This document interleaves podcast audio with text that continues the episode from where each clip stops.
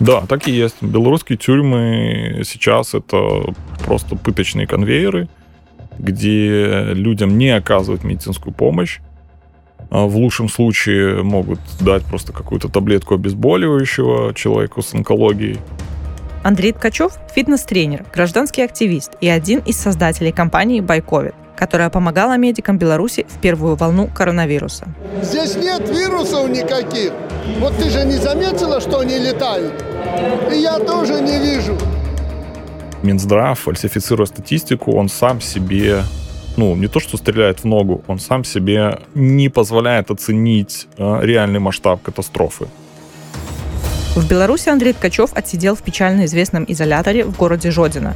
После выхода на свободу пришлось уехать. Теперь он в Киеве, координирует Белорусский фонд медицинской солидарности.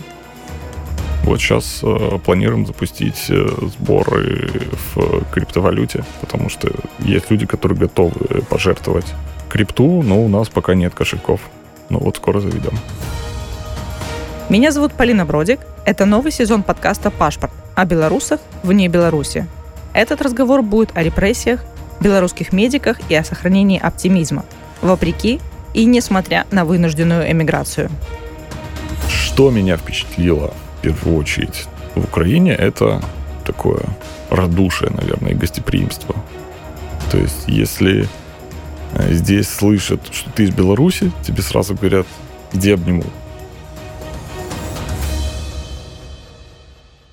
Готовясь к сегодняшнему эфиру, я пыталась тебя нагуглить. И угу. выяснилось, что ты не один такой, Андрей Ткачев. Да, да, это моя боль.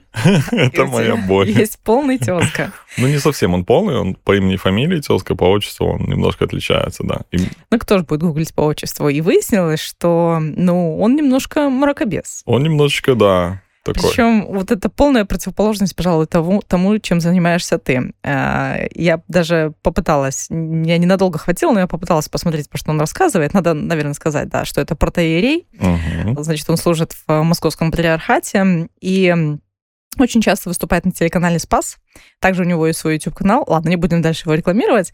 Ну, в общем, он, конечно, интересные э, вещи рассказывает, в том числе и про здоровье, где он говорит, что там мы не киборги во Христе, рассказывает про там, тайны священной воды, слышат ли умершие нас, про то, что рак — это мистическая болезнь, и она такая же эгоистка, как и мы, люди, живущие в эгоистическом мире, именно поэтому она нас так пожирает и так далее.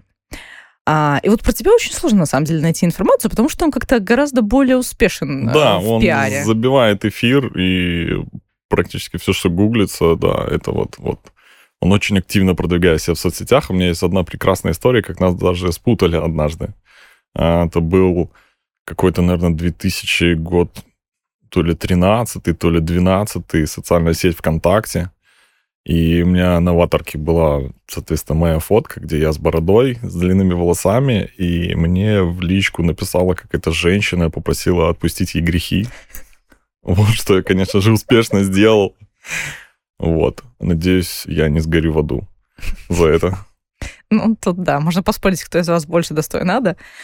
Но все-таки, кто такой Андрей Ткачев, вот тот самый, который сидит сейчас передо мной? Как ты себя вообще э, позиционируешь сейчас? Ну, вопрос об самоидентификации, он, конечно, такой непростой, особенно сейчас, да, если до этого 33 года своей жизни я примерно представлял, чем я занимаюсь, что я делаю, это был, ну, в Минске, можно сказать, вел такую э, довольно светскую жизнь, ходил там по всяким тусовкам, презентациям, много снимался в рекламах, э, в каких-то эпизодах, там, в сериалах, кино, клипы и так далее, и так далее, и так далее.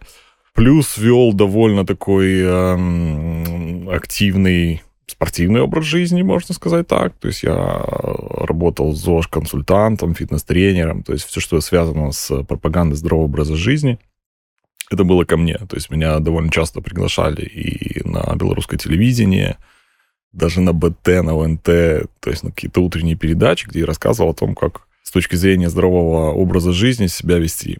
ЗОЖ, спорт, активная гражданская позиция сделали Андрея узнаваемым в некоторых кругах, а также привлекли внимание силовиков задолго до 2020 года. Я не могу сказать, что вот мое сознание перевернулось в 2020 году. Мое сознание перевернулось с политической точки зрения в 2010-м, после выборов 2010 года и разгонов площади. Я тогда вот буквально мне там 15 минут не хватило до того, чтобы доехать до вот эпицентра событий. А, но мне вовремя позвонили, сказали, что здесь идет разгон, можешь не ехать. Вот, ну, я развернулся и не поехал. Ну, потом был 2011 год, акции, молчаливые акции протеста а, по всей Беларуси, в которых я довольно активное участие принимал. И тогда были мои первые административные задержания. Но в то время все делалось, э, ну, просто административками. То есть я сидел на Крестина несколько раз. То есть это был одиннадцатый год я сидел. В двенадцатом году меня тоже задержали. Причем там интересная вообще была история, когда меня э, в течение нескольких месяцев, наверное, пытались выследить. То есть ко мне приходили домой по месту прописки, я об этом знал. После этого я, можно сказать, залег на дно и там не пользовался телефоном, не отсвечивал. Но в какой-то момент меня там спалили через одного моего знакомого, видимо, его э, проследили за ним. И в ту квартиру, где я в тот момент э, жил э, с девушкой, вломился ОМОН, и меня задержали тогда... Сколько мне тогда дали? 15 суток, по-моему, я отсидел. За что? Почему они тебя искали? А, я в 2011 году создал том же прекрасном ВКонтакте э, группу, которая называлась ШОС. Вот, каким-то образом они выяснили, что я был создателем этой группы, соответственно, для того, чтобы ее захватить и удалить, то есть как сейчас происходит с телеграм-каналами, они э, активно искали администраторов. Вот. Они меня нашли. Ну, то есть э, на тот момент я никакой там политической активностью там после 2011 года не жил, я ни в какой партии не состоял, ничем таким не занимался. Это был просто такой гражданский активизм. Вот. Довольно неприятненько было, но, опять же, не криминалка. 15 суток, все мои соцсети тогда вычистили, то есть я им предоставил доступ вообще к, к, к, ко всем своим соцсетям. Все поудаляли, все почты, там, номера телефонов подвязывали и так далее, и так далее. Ну и вышел все заново, соответственно, пришлось заводить. Ну и прекрасный был еще эпизод в 2014 году, когда был чемпионат мира по хоккею. И я, поскольку уже находился в списке неблагонадежных граждан, а в лучших советских традициях э, таких граждан задерживали, изолировали, и вот тогда я получил 20 суток. То есть весь хоккейный чемпионат 2014 года я сидел на Крестина, печально известном. Вот. Ну и был такой период, э, можно сказать, затишья с 2014 года по 17 В 17 году были а, марши э, против закона о тунеядстве. Там я тоже довольно активно принимал участие, ну, то есть ходил на все акции, но тогда меня не задерживали.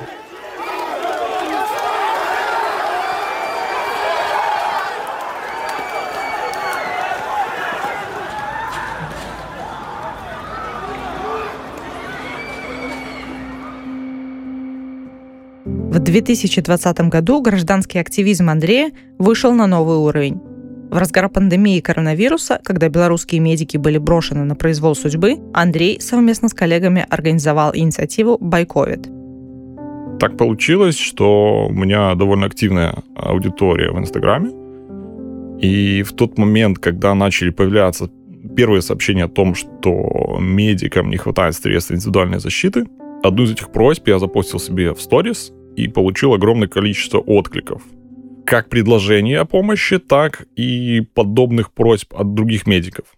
И я понял, что в этот момент э, нужно включаться и нужно как-то помогать, то есть координировать этот процесс такой вот оказания помощи. А поскольку у меня уже есть э, бэкграунд такой волонтерской деятельности, мы последние годы с ребятами довольно активно ездили по детским домам, плюс я помогал э, приютам для животных. Я примерно понимал, что нужно делать. И у нас организовалась довольно быстрая инициативная группа ребят. Мы начали буквально в считанные часы после вот этого а, поста в сторис сбор денег.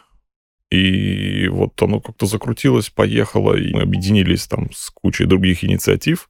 И получилась такая инициатива by COVID-19. Вот. И вот, наверное, после этого мой такой гражданский активизм вышел на новый уровень. То есть, когда эта инициатива прогремела вообще на всю страну, и это было как такое, знаешь, ощущение, что ты уже в какой-то момент перестаешь контролировать вот эти все события, которые происходят, ты просто вот находишься в каком-то потоке и делаешь то, что должен делать. Ну, а потом выборы, задержание, Жодина, и вот я в Киеве.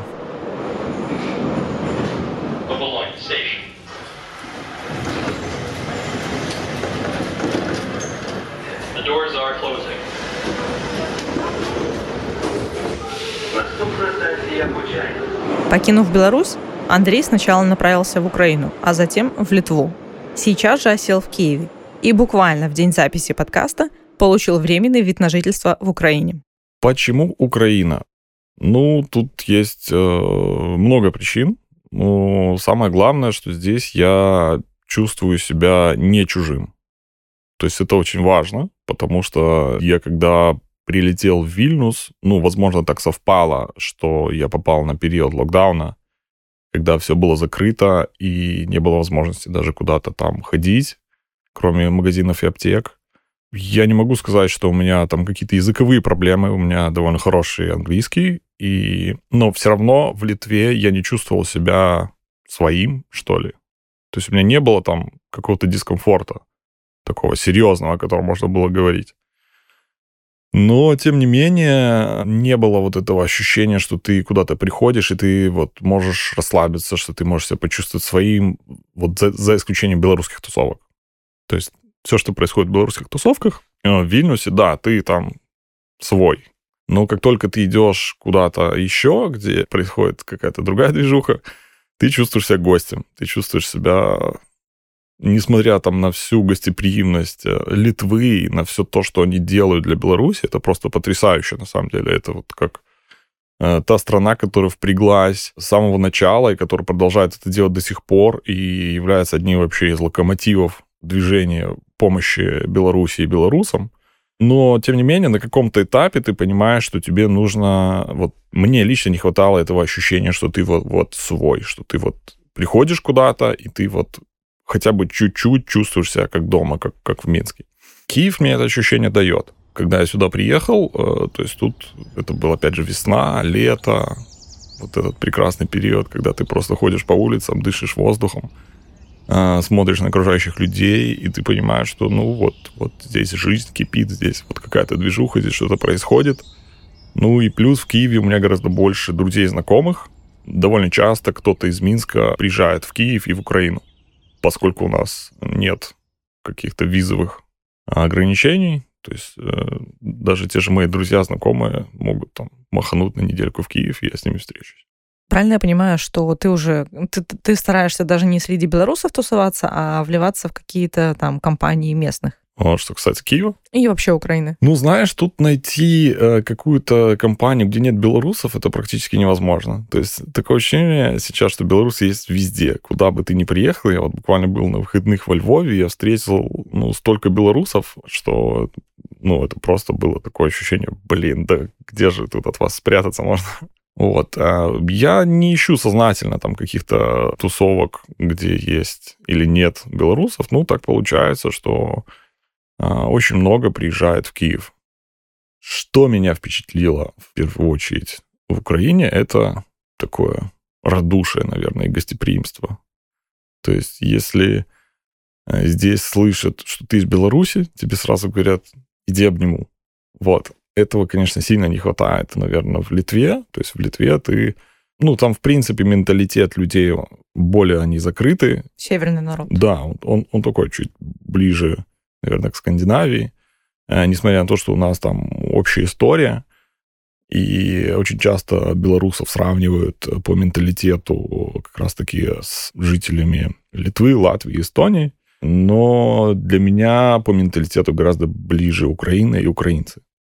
Люди открытые, дружелюбные люди, очень прекрасная природа в Украине. Я вот уже поездил, это была и Одесса, это были Карпаты, это была центральная Украина. И везде очень классно, очень красиво и очень разнообразно.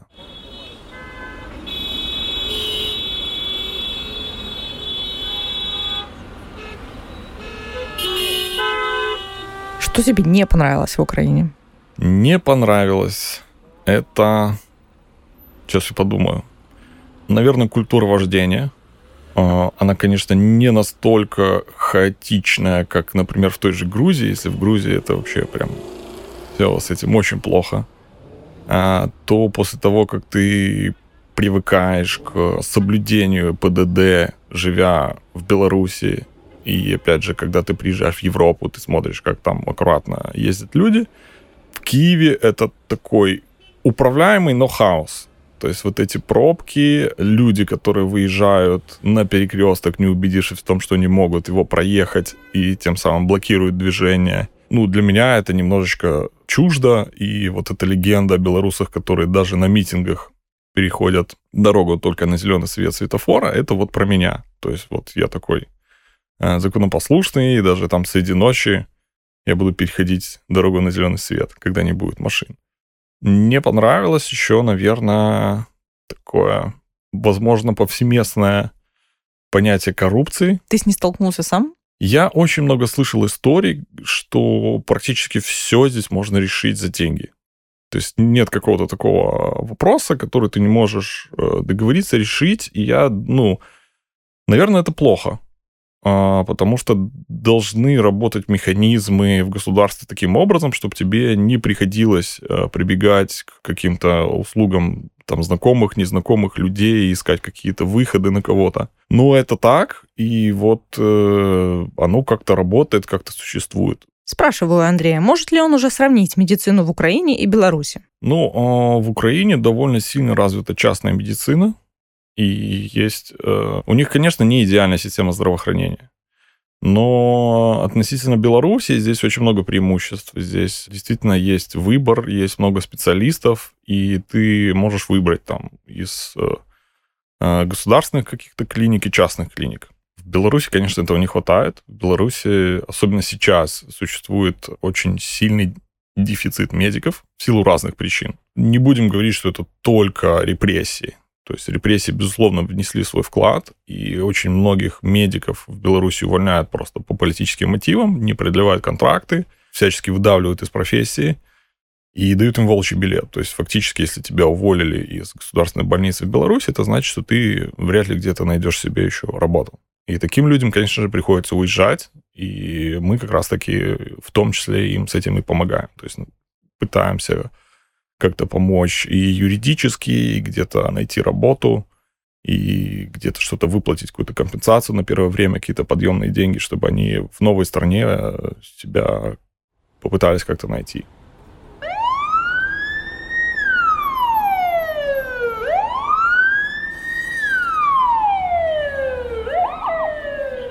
По словам Андрея, в последнее время ситуация в Беларуси ухудшилась.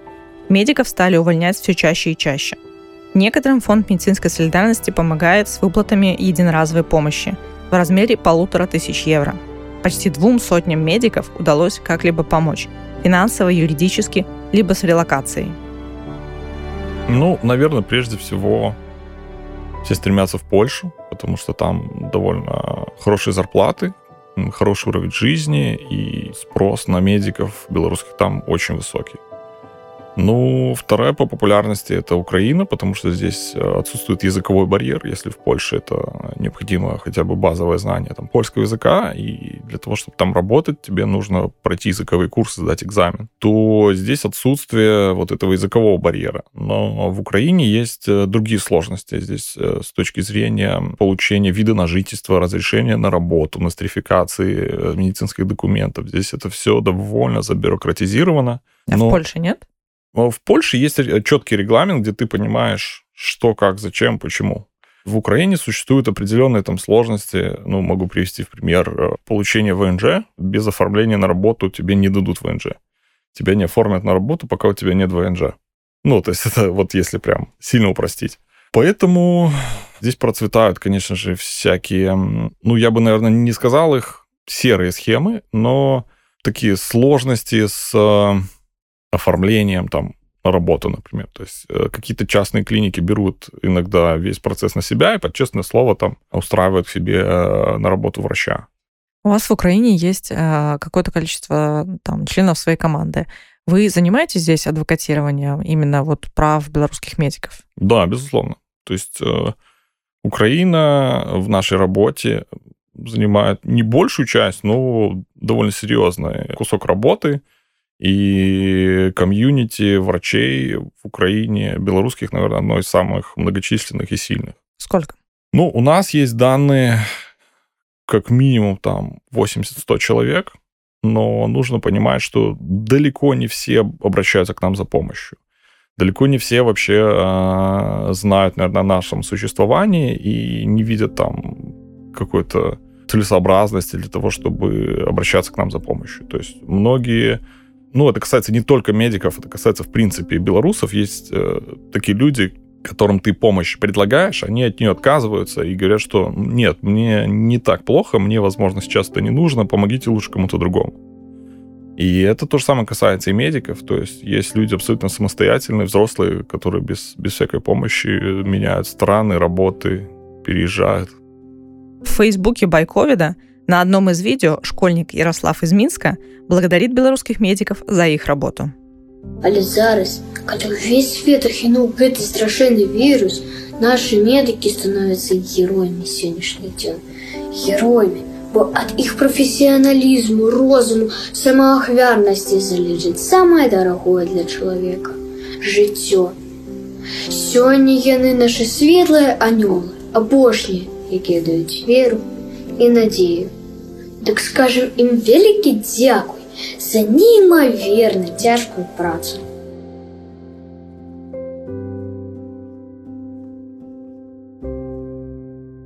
В начале января 2022 года представители Фонда медицинской солидарности встретились в Киеве с украинским министром здравоохранения Виктором Ляшко. Да, 5 а, января 2022 года у нас прошла встреча с министром здравоохранения – а, в этом направлении мы работали довольно долго, мы стучались во многие двери, и в том числе и к нардепам, для того, чтобы упростить немножечко процедуру для белорусских медиков.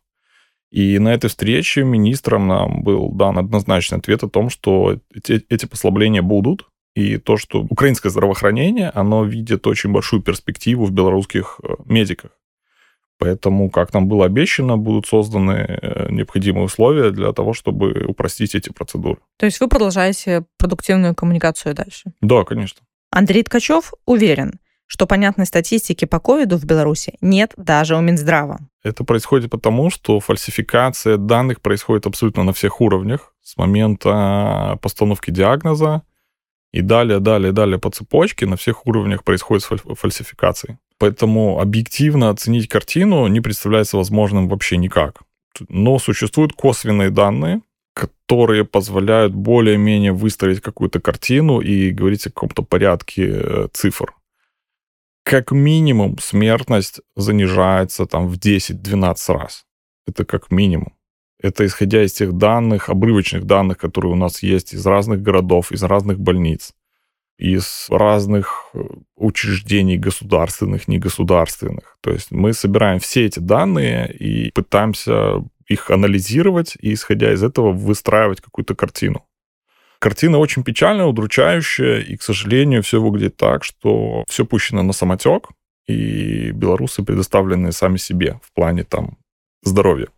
Да, медицинская помощь оказывается. Да, у нас достаточно большой коечный фонд и за счет этого удается оказывать медицинскую помощь. Э, но вопрос оказания качества, что не хватает врачей, не хватает зачастую лекарств, и Минздрав, фальсифицируя статистику, он сам себе, ну, не то что стреляет в ногу, он сам себе не позволяет оценить э, реальный масштаб катастрофы. То есть, не зная точное количество заболевших и умерших, им сложно спрогнозировать э, какую и в каком объеме им нужно оказывать медицинскую помощь. И из-за этого происходит рассинхронизация в процессах э, закупки необходимых лекарств. То есть, условно говоря, если по официальной статистике болеет людей мало, а на самом деле много, то лекарств, соответственно, закупается мало. И их может не хватать. Ну, что и происходит. Пользуясь случаем, прошу Андрея рассказать, что сейчас происходит в белорусских тюрьмах. Ведь в сети ходят слухи о том, что иногда политических специально заражают коронавирусом. Да, так и есть. Белорусские тюрьмы сейчас это просто пыточные конвейеры, где людям не оказывают медицинскую помощь. А в лучшем случае могут дать просто какую-то таблетку обезболивающего человеку с онкологией. И эта проблема супер острая, супер актуальная. Вот оказание медицинской помощи и политическим э, ее практически не оказывают, и это один из способов пыток, один из способов давления на них. Информацию оттуда, конечно же, гораздо сложнее получить, чем из гражданской больницы, Э, но, тем не менее, она тоже так или иначе поступает, в том числе там, от родственников, от адвокатов. Э, поэтому здесь ситуация очень плачевная.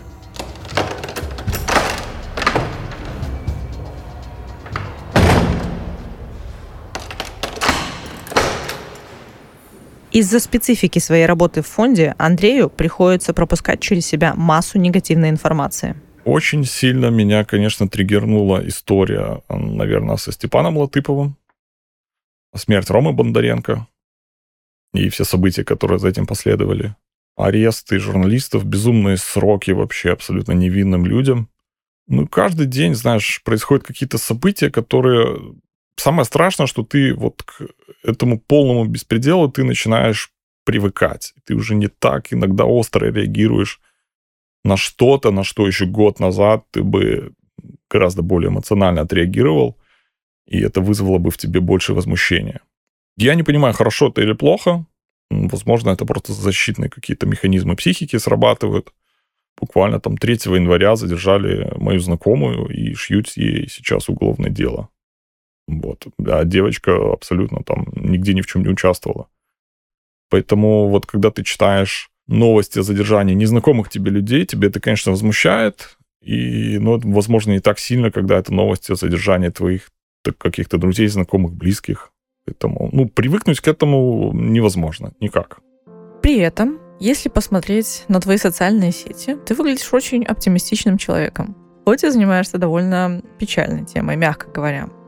Как тебе удается вообще сохранять оптимизм? Давай, а, пять рецептов от Ткачева. А, пять рецептов от Ткачева по сохранению оптимизма. Ну, во-первых, нужно понимать от того, что вы будете плакать, э, забьетесь в угол и обнимете свои коленки, никому от этого лучше не станет. Да, то есть это такой вопрос банального сохранения психического здоровья.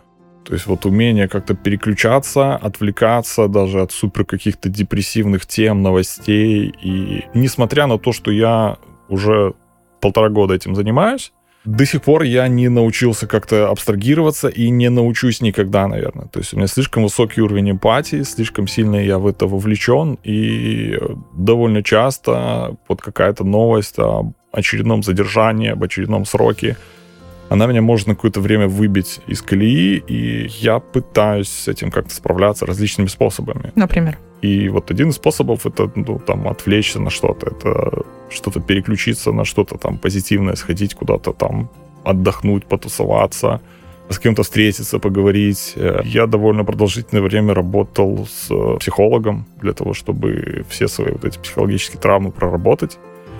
А, вот после августа 2020 года у меня диагностирован ПТСР, тревожно-депрессивное расстройство. Ну, надо с этим работать. Ну, то есть жизнь в любом случае будет продолжаться. И тут э, вопрос э, скорее твоего отношения к тем или иным событиям. Если ты на эти события никак не можешь повлиять, то ты можешь повлиять на свое к ним отношение. И если ты будешь очень остро на все реагировать, э, твоя продуктивность будет ниже. Поэтому это такой вопрос действительно рационального подхода к решению проблемы.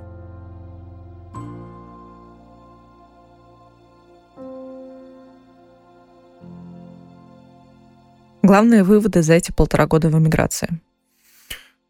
А, главный вывод – это, во-первых, то, что нужно надеяться на себя, нужно заниматься тайм-менеджментом эффективно, расставлять приоритеты и заниматься каким-то стратегическим планированием чуть больше, чем на месяц.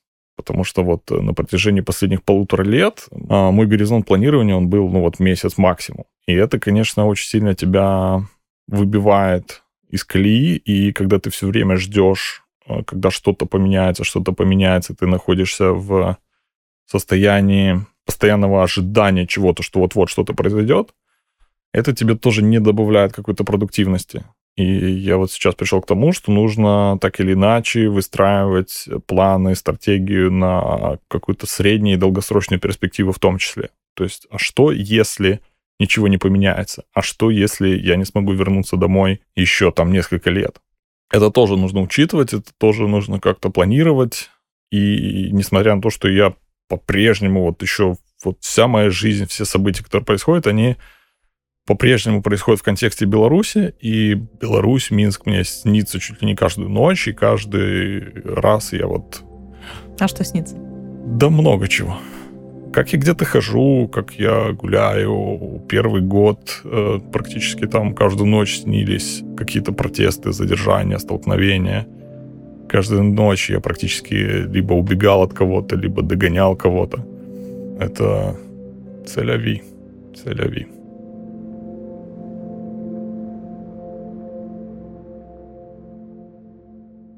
А раньше Андрей Ткачев успешно работал и в модельном бизнесе тоже. Его часто приглашали на съемки, он был довольно востребован как модель. Мы решили узнать, а как сегодня обстоят дела с этим аспектом его жизни? Поступают ли предложения сейчас? Да, я раньше снимался очень много. Да, вот поступают. Соглашаешься? Вот буквально завтра я лечу на съемку. Не буду говорить куда и чего, но очень съемок мне не хватает конечно. То есть я привык, что у меня э, в обычной гражданской жизни было, ну, порядка, я не знаю, 4-5 съемок э, в месяц различных, и это, ну, такой был органичный такой образ жизни для меня. Сейчас, ввиду того, что я не совсем, конечно, в той физической форме нахожусь, в которой я обычно нахожусь, то есть э, я похудел килограмм, наверное, на 12-13. Обычно этому радуются. Ну, э, у меня ушла мышечная масса. То есть я довольно сильно в плохом смысле похудел. Поэтому если раньше меня приглашали на съемки из-за моей физической формы, то есть каждая там вторая, если не чаще съемка, это тебе сразу говорят, раздевайся, то сейчас, ну, давай так, ну, я и перестал ходить на кастинги. То есть, находясь в другой стране, у тебя нет такого круга знакомых, тебя, если в Минске меня часто брали на роли, даже мне не нужно было приходить на кастинг, то есть это какие-то знакомые, то есть тебя все знают, все знают, на что ты способен, и тебя берут уже, то в Украине я пока не пытался даже стучаться в эти двери, но, возможно, как только я начну тренироваться, приду в какую-то более-менее приемлемую физическую форму, я опять открою для себя эту главу и начну сниматься в Украине. И последние несколько вопросов. Такой небольшой блиц. Караник или Пеневич? О, Господи. А, слушай, да, да, наверное, не тот, ни другое. Ну, то есть эти оба человека, несмотря на то, что они а, в свою бытность врачами, они о них отзываются довольно хорошо, но как только человек а, начинает занимать государственную должность, у меня такое ощущение, что а, в его сознании что-то меняется, и для меня эти люди, они связаны с репрессиями, и поэтому ни тот, ни другой. Бабарика или Тихановский? А, Бабарика, безусловно. Бабарика или Тихановская? А, Бабарика. Цветы или вилы? Ха-ха-ха-ха. Знаешь, в разные периоды жизни я бы ответил по-разному. М-м, наверное, цветы, но я понимаю, что даже если цветы, то в э, фига в кармане у тебя все равно должна быть, как минимум, а как максимум сжатый кулак с букетом цветов. Киев или Львов? Киев. Варшава или Вильнюс? Варшава. Ты ходишь по киевским белорусским заведениям? Да, конечно. Карма, Фина, Торвальд или Берлин? А, наверное, Берлин немножко прорекламируем белорусский бизнес. Да, Берлин 89, очень-очень хорошее заведение, мне нравится. Оно такое душевненькое, тусовочное. И последнее. Что для тебя Беларусь в трех словах? Беларусь — это люди. Беларусь — это мой дом. И Беларусь — это, хочется сказать, конечно, страна для жизни. Да, но не сейчас. То есть я очень надеюсь, что когда-нибудь мы сможем действительно сделать из Беларуси очень хорошую страну, процветающую, потому что там невероятное количество безумно крутых и классных людей, которые не могут там себя реализовать и которых, скажем так, хорошим людям там сейчас не рады, к сожалению. Это был подкаст «Пашпорт» о белорусах вне Беларуси. И я его ведущая Полина Бродик. Мы говорили с координатором Фонда медицинской солидарности Андреем Ткачевым – в следующем выпуске мы пообщаемся с Денисом Дудинским, белорусским телеведущим, актером и музыкантом.